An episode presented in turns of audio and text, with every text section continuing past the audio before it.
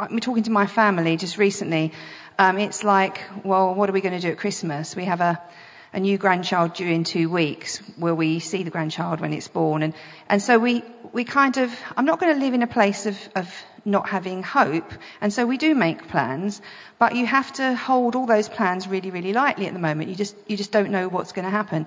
Um, you know, as part of, um, the leadership, I, I can tell you it's a real challenge because we have a meeting, we make a decision, and oh goodness me, the government's come up with something else because of, you know, I'm not blaming them, it's the same because of numbers going up. And then we have to have another meeting and we have to kind of think about it again and, you know, what are we going to do now? And um, I'm gathering uh, from, you know, what the government's been saying that, you know, we are likely not to be having another one of these meetings next week. The directors will be meeting this week, and we will be letting you know, you know, what we're what we're thinking. But all of those plans have to be held really, really lightly, and we can we we can respond to that in different ways.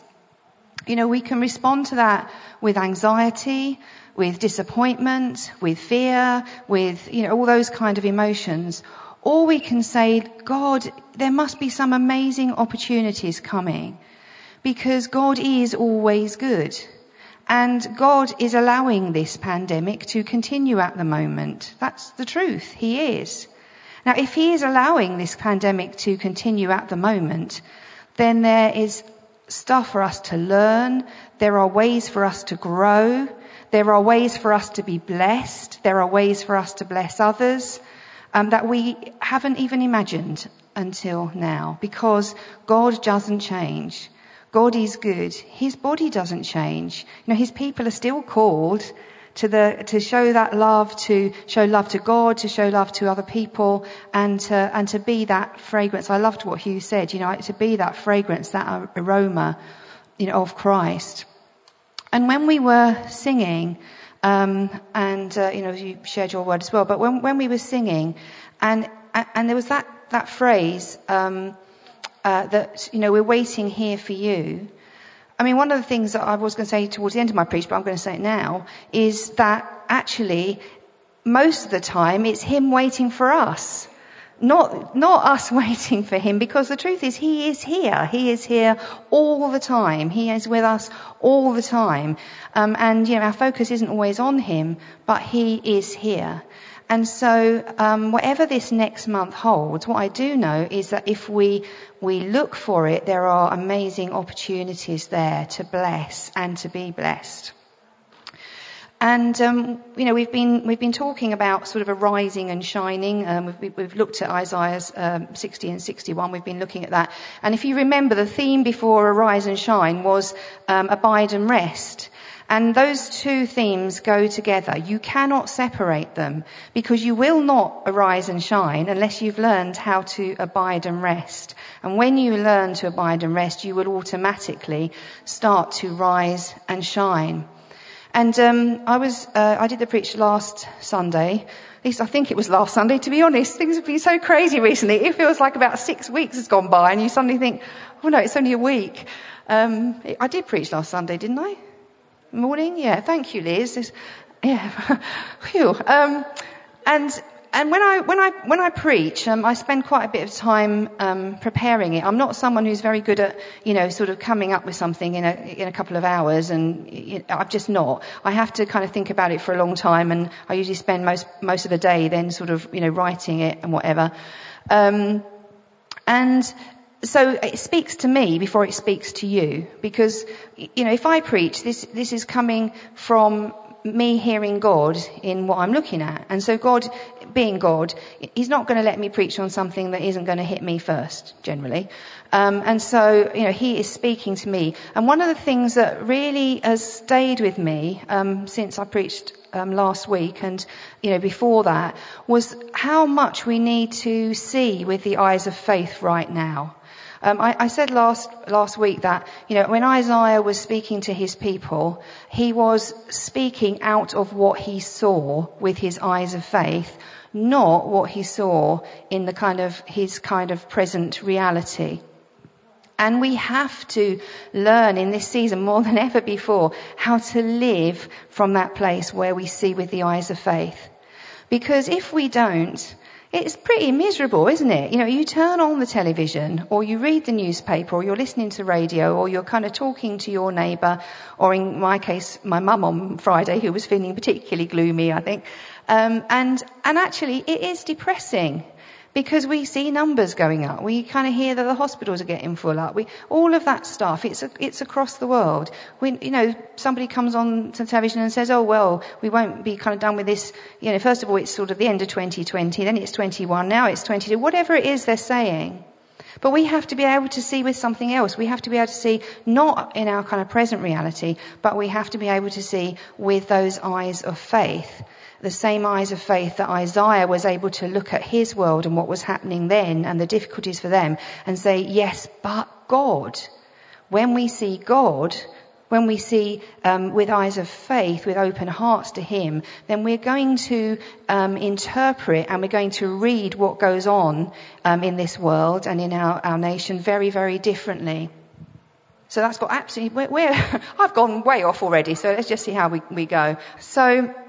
You know, Isaiah was talking about, um, you know, lots of things uh, in that, in Isaiah sixty-one in particular, which is, is a passage I love and, you know, relates to Jesus, but also relates to us. And, you know, he was talking about the things that we do, proclaiming the good news, binding up the brokenhearted, proclaiming freedom and release from darkness. There is a lot of darkness out there, but we have the words of life. We have the ability to bring freedom to the captives and release from darkness for prisoners. But in order to do those things, and in order to do the other things that the Bible tells us about, so like if we look at the New Testament, you know, what's the what's the most amazing thing the New Testament says is that we can do things like Jesus did, and even greater things than Jesus did. That is an amazing statement. But in order to do those things, then we have to be able to see through those eyes of faith. We have to be able to use our eyes of faith. And, you know, I'm not talking about anything that I can do in my own strength and with my own talents and my, with my own abilities. Because if I can do something myself, then I don't need the eyes of faith, do I? And the problem is that very often that's what we do. We do things out of our own abilities and our own talents, and we work really hard at it very often. But we're not seeing it from God's perspective. We're not seeing it through those eyes of faith. But I need God. I know that I need God to open my faith eyes, to open my heart, and to show me the things that I can't yet see. And um, there's, there are lots and lots of examples in the Bible of people who had their eyes opened by faith to see the things that up until that point they hadn't been able to see. So there's a story in Genesis twenty-one, for example, and that's the story of Hagar. Now, if you remember that story, Hagar was um, the servant of Sarah, Abraham's wife. And when Sarah thought that she wasn't going to be able to have any children, she basically gave Hagar to Abraham and said, here you go, you can have a child with this woman here. Um, because obviously it was very important to them that, that, that you kind of carried on the line and that there was a child. And, and so that's exactly what happened. And Hagar gives birth to her son, who's called Ishmael.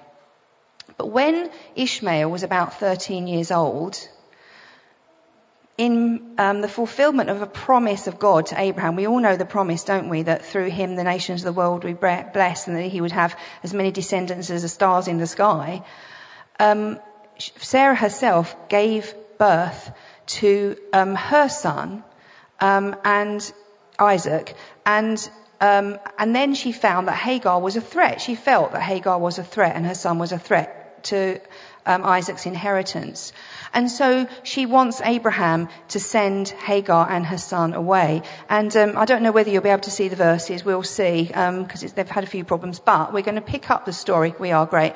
Pick up the story in verse eleven. And it says this, Genesis twenty-one, eleven to nineteen. The matter distressed Abraham greatly because it concerned his son, that's Ishmael. But God said to him, don't be distressed about the boy and your slave woman. Listen to whatever Sarah tells you, because it's through Isaac that your offspring will be reckoned. I will make the son of the slave into a nation also, because he is your offspring. Early the next morning, Abraham took some food and a skin of water and gave them to Hagar. He set them on her shoulders and then sent her off with the boy. She went on her way and wandered in the desert of Beersheba. When the water in the skin was gone, she put the boy under one of the bushes. Then she went off and sat down about a bowshot away, for she thought, I cannot watch the boy die. And as she sat there, she began to sob.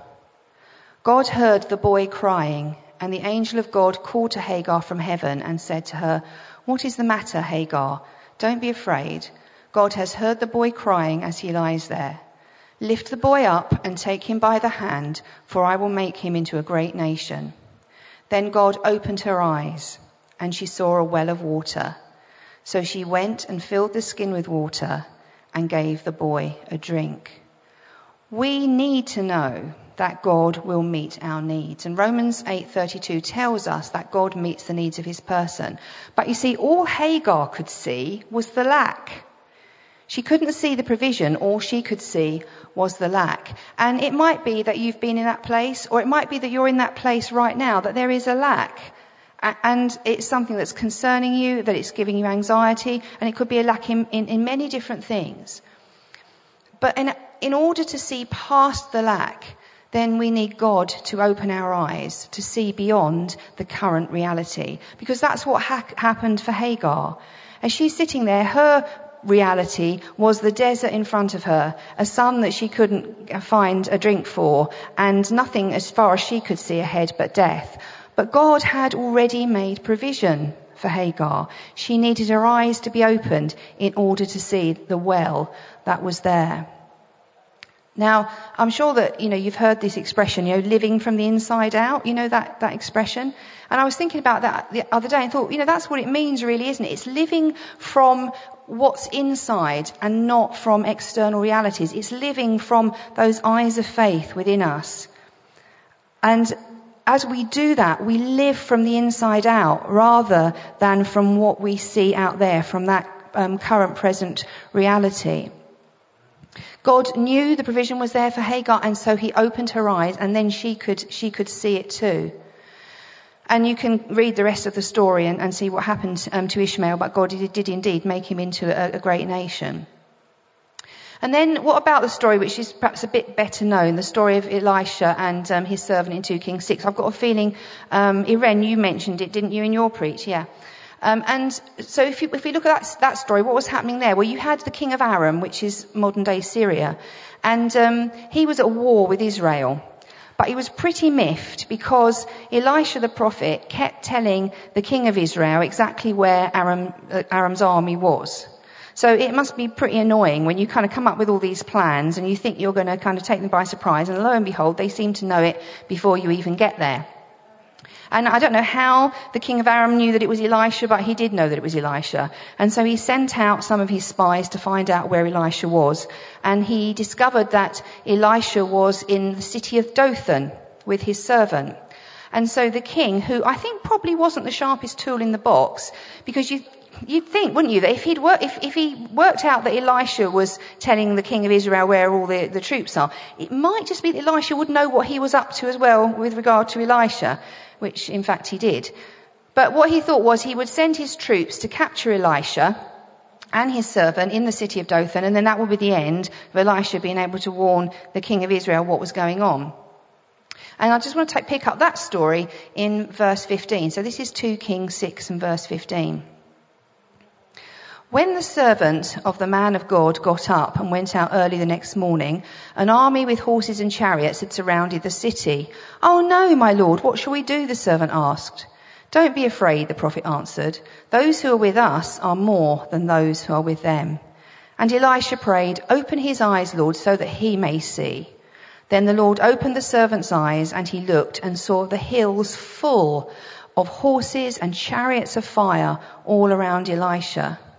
You see, in that situation, Elisha needed God's protection because um, he was a he was a man who lived from the inside out. But it didn't mean that he wasn't subject to what was going around, around on around him.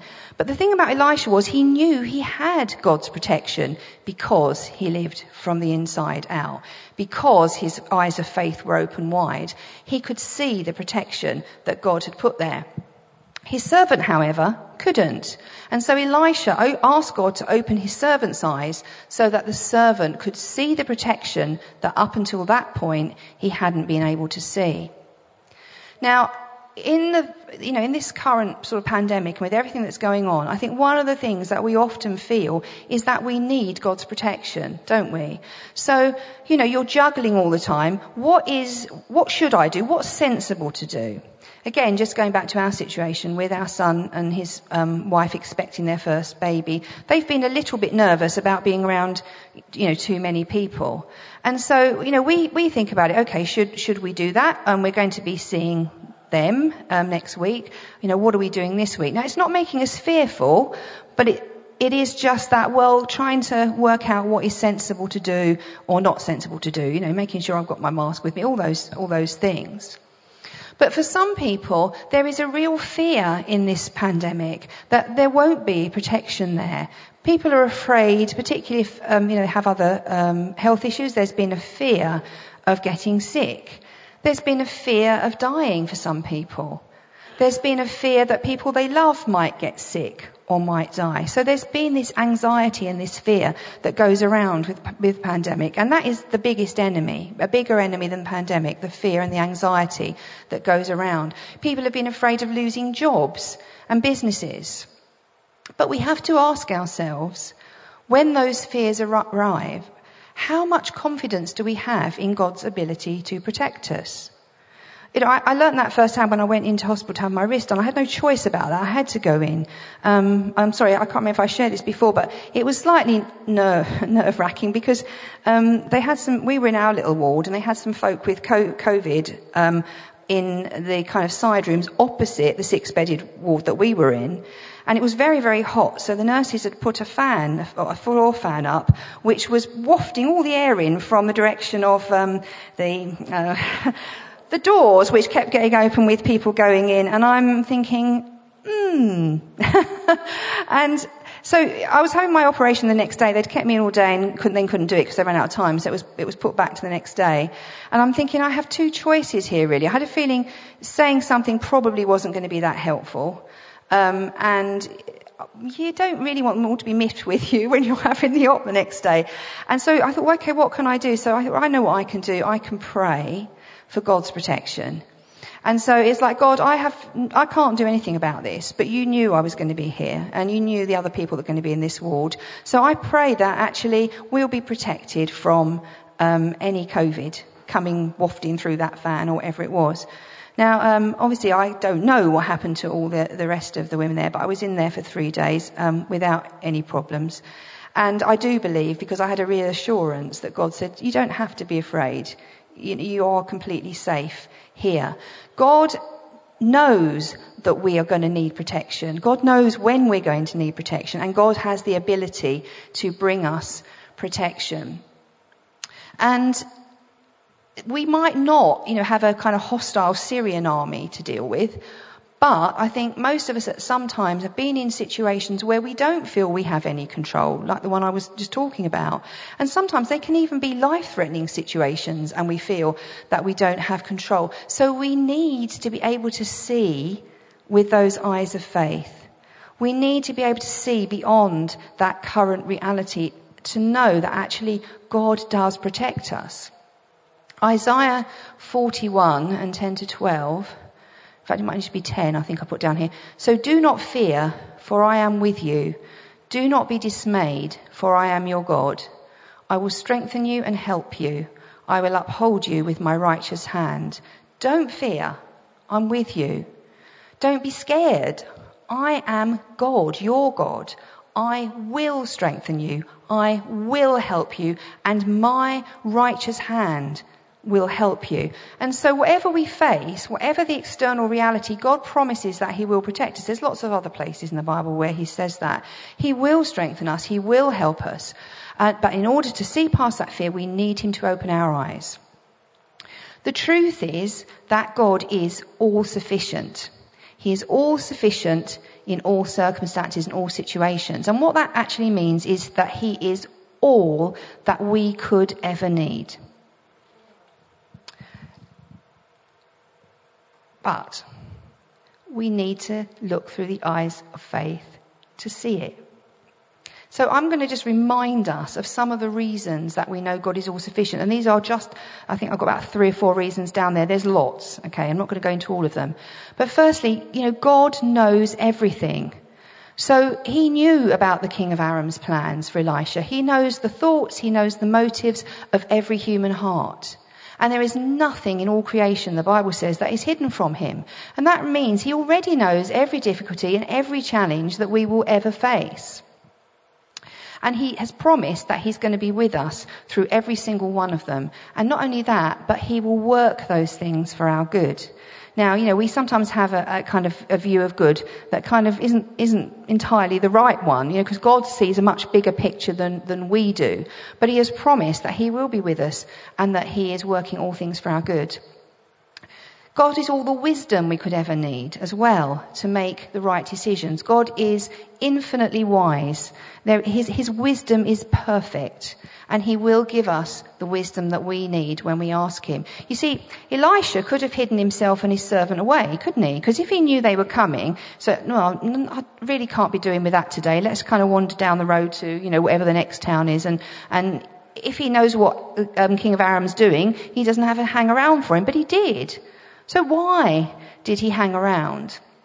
Why didn't he go and hide? Well, he trusted God that God's solution to the problem, God's plan, was better than anything that he could have come up with. And he knew that God knew the best way to deal with it. So what actually happened was that God gave him the wisdom he needed. Elisha strolls out very calmly. He asked God to strike Aram's army blind, which he does. And he then leads them to the capital city twelve miles away to the king of Israel. Well, when he gets there, he has God restore their sight. Then he tells the king of Israel, feed them and basically send them home. The result of that was that Israel was left in peace for some years. So God had a different plan, but it was better than human wisdom would have said, go run, hide, go somewhere else. But God saw the big picture. And it's the same with what we go through. And it's the same with this current situation with the panic, pandemic. It might not make much sense to us, but God sees the big picture. God knows the end of the story. He knows the plan. James um, one five says, if any of you lacks wisdom, you should ask God, who gives generously to all without finding fault, and it will be given to you. God promises us his wisdom when we need it. And sometimes you get stuck, don't you, between two de- a decision you've got to make, and you think, oh, there's this here and there's that there, and you pray about it, and you're thinking, oh, I don't know, I haven't, I'm not sure I've been, got, been given clear guidance. Do you know what I do in that situation? I just make a decision. Because when I make that decision, I trust God that I might not even know I've got the wisdom, but he knows, and so the decision I make will be the right one. And we've already said, really, God is able to protect us. We've talked about his protection for Elisha. And, you know, there's a, there's a link between another story of protection in the Bible and that one, Elisha. And, and um, it's the town Dothan. You remember that that was where Elisha and his um, servant were hiding. Well, it was also that same Dothan where Joseph was sent by his dad. Well, he, se- he sent Joseph off to find his brothers and to see if they were doing okay at the beginning of jo- the story of Joseph. And actually, Joseph finds them in Dothan. So that's the same Dothan where his brothers chucked him in a pit, same Dothan where um, they sold him into slavery. So you could ask, well, where were the chariots of fire and the angels and the, you know, horses and everything then? So it didn't look like there was much protection there. But again, you see, big picture. God knew what was going to happen with Joseph. He knew that Joseph was one day going to be a ruler under Pharaoh of Egypt, that he was going to save his people from the famine, even his brothers. God could see the big picture. And actually, by the time he got to that place, Joseph's eyes were open too, because he he could say to his brothers, you meant it for evil when you chucked me in that pit in Dothan and sold me into slavery. But God... God meant it for good. God will protect us, and he's able to protect us. Whether or not you can see horses and chariots, God is protecting you. And God will provide for us. We saw that with Hagar. But the Bible also tells us that he supplies all of our needs according to riches in glory. That he actually only gives us good things because he's a good father. And that we don't need to be anxious because that provision is promised. And then the last reason, and I said there are many, but the last reason I just wanted to mention tonight as why we know that God is all sufficient is that he loves you. He loves you. He is love and he loves you. And honestly, I mean, this is the God who created everything. This is the God of the universe. This is the King of Kings, the Lord of Lords. You know, uh, and he loves me and he loves you. Really? You know, what else would we need? God is all sufficient to us. And the other thing is that not only does he love us, but he wants to speak to us and he wants to listen to us. There's, um, I found something by Eugene Peterson. I don't know how many people know him as a Christian author, but um, he, he said this. He said, "We live in a noisy world. We are yelled at, called, promoted. Everyone has an urgent message for us. We are surrounded with noise. Telephone, radio, television, stereo. Messages are amplified deafeningly, deafeningly, I can't say it, deafeningly, you know what I'm trying to say. The world is a mob in which everyone is talking at once and no one is willing or able to listen. But God listens. He not only speaks to us, he listens to us. He, his listening to us is an even greater, greater marvel than his speaking to us. It's rare to find anyone who listens carefully and thoroughly. It's rare to find our stammering understood, our clumsy speech deciphered, our garbled syntax unravelled. Sorted out and heard, every syllable attended to, every nuance comprehended. Our minds taken seriously, our feelings taken seriously. When it happens, we know that what we say and feel are immensely important. We acquire dignity. We never know how well we think or speak until we find someone who listens to us. God listens to you perfectly. He is absolutely interested. He thinks you're great. He wants to hear what you have to say." And that sort of brings us back to the point that, you know, it's not about us having to sit there waiting for God. It's God sitting there waiting for us to connect with him, to speak with him so that he can listen and he can speak with us. And my challenge to you is this. God will sometimes open the eyes of our heart because he knows we need them opened and he loves us. Sometimes he opens the eyes of our heart because someone else prays for us and says, "God, would you show them what they need to see and what they need to know?" But often he opens the eyes of our heart when we ask, when we seek him, when we choose to focus on him rather than on the external realities. So how hungry are you for God? How much do you long for God? Psalm one sixteen two says, "Because he inclined his ear to me, I will call on him as long as I live." It's a bit funny, because he inclined my ear to him, I'll call on him for as long as I live. Wow.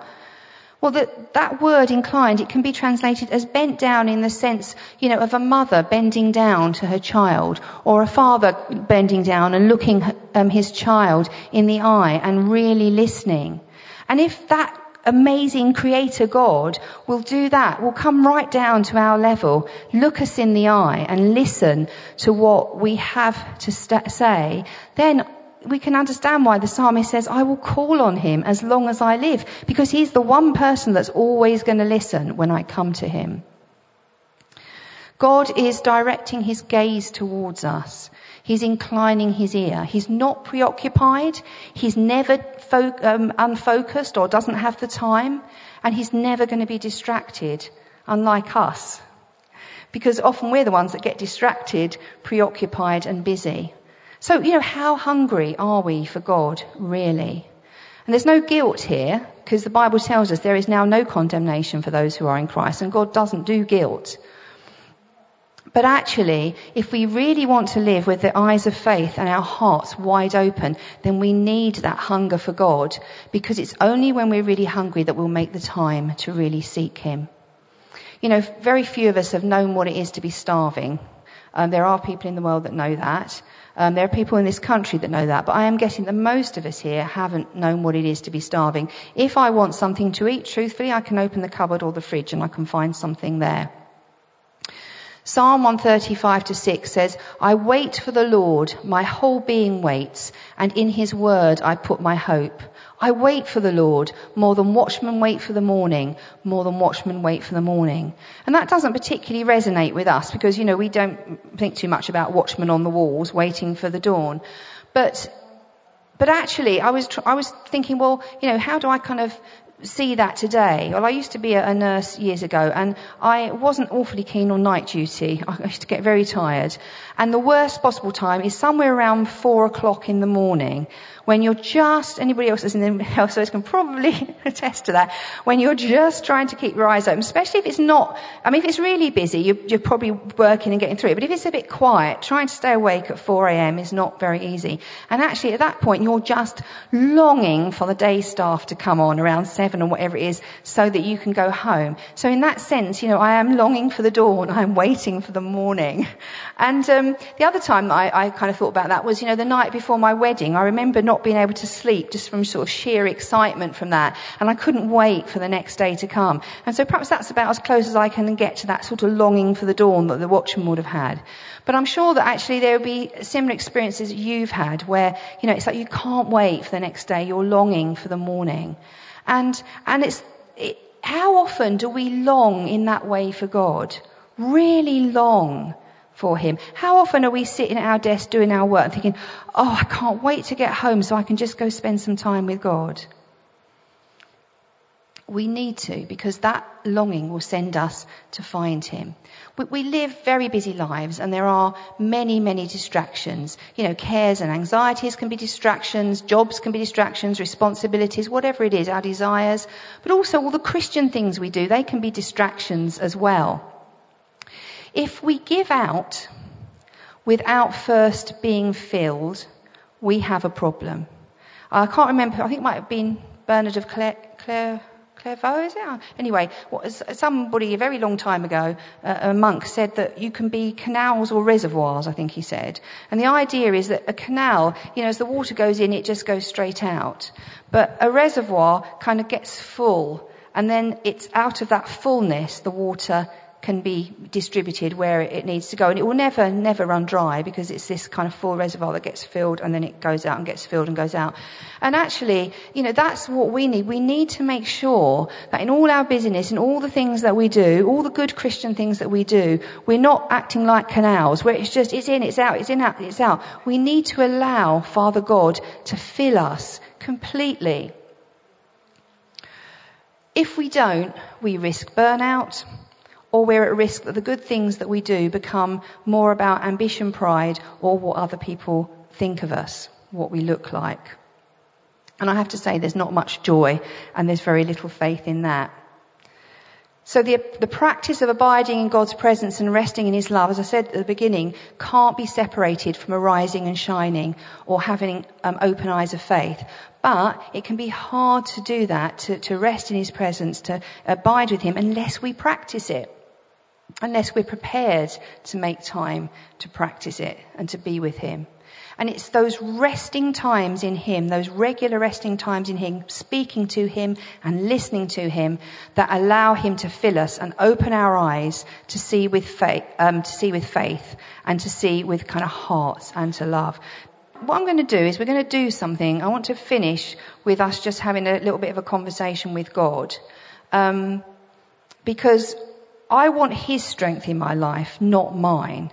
I want the encounter that I have with him to inform me, not just kind of what I think about God. Does that make sense? Because when people met with God, like John in Revelation, you know, Daniel or um, Isaiah himself in the temple, well, when they encounter God, they all say they fall on the floor, all their strength goes, and it's like, oh, and then what happens is God touches them. And when they rise again, they rise with a different strength. It's with God's strength, not with their strength.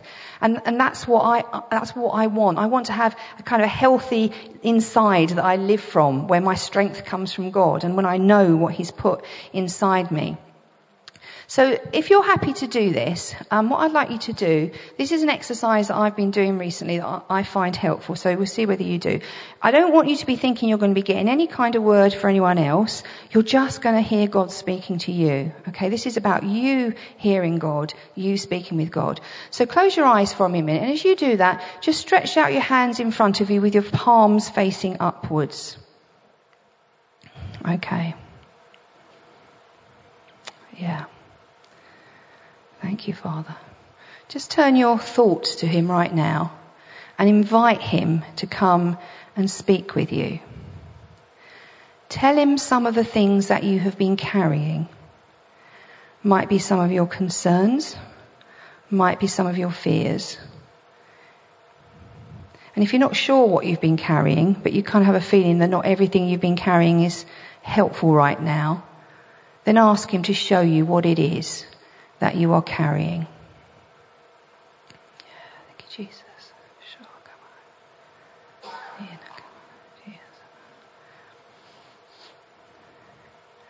And then tell Him, when He shows you or when you know what they are, tell Him that you're sorry for holding on to them.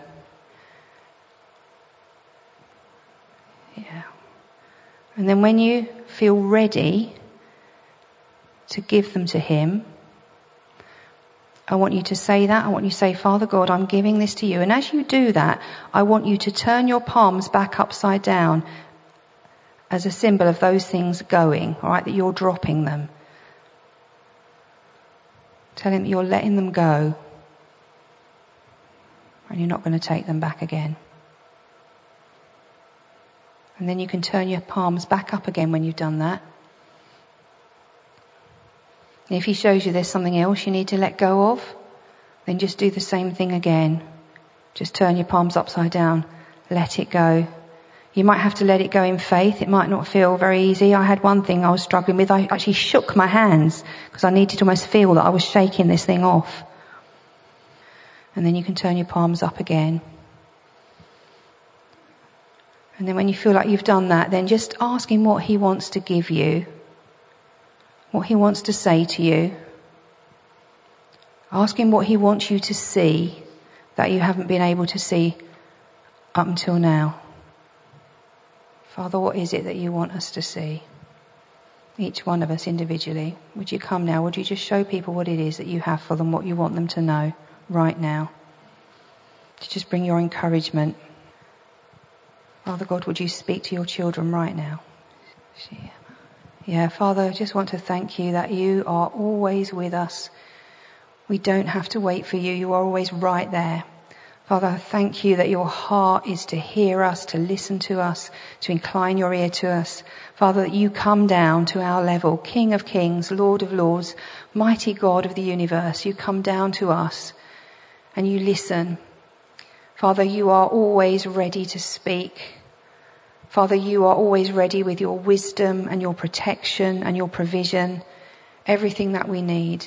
Father God, we ask you again that you would open the eyes of our hearts today, that you would give us eyes of faith, and that as we go into this next month, this new lockdown, Father, that you will remind us that you are constant, you are constantly present, you are all sufficient, you are all that we need. And whether we are together or whether we are apart, we are part of your family. We are brothers and sisters in Christ. And Father, you see the end of all things. You know the end of this story. Father, you are working all things together for good right now. And we can trust you and your plans and your purposes. Yeah. And so, Father, would you help us to be that fragrance of Christ over the next month? Father, I believe for many testimonies when we come back together of what you have been doing, Father God, of ways in which you have been reaching out to a hurting world through your people, through your children, for ways in which you have been bringing release to the prisoners, that you have been releasing people from the darkness that they've been in. Father, that you have been binding up the brokenhearted through your people. Father God, would you give us eyes to see what we do not yet see, so that we can walk in faith and take the opportunities that you bring our way. Yeah, thank you, Father God. And all the people said, Amen. Thank you, guys.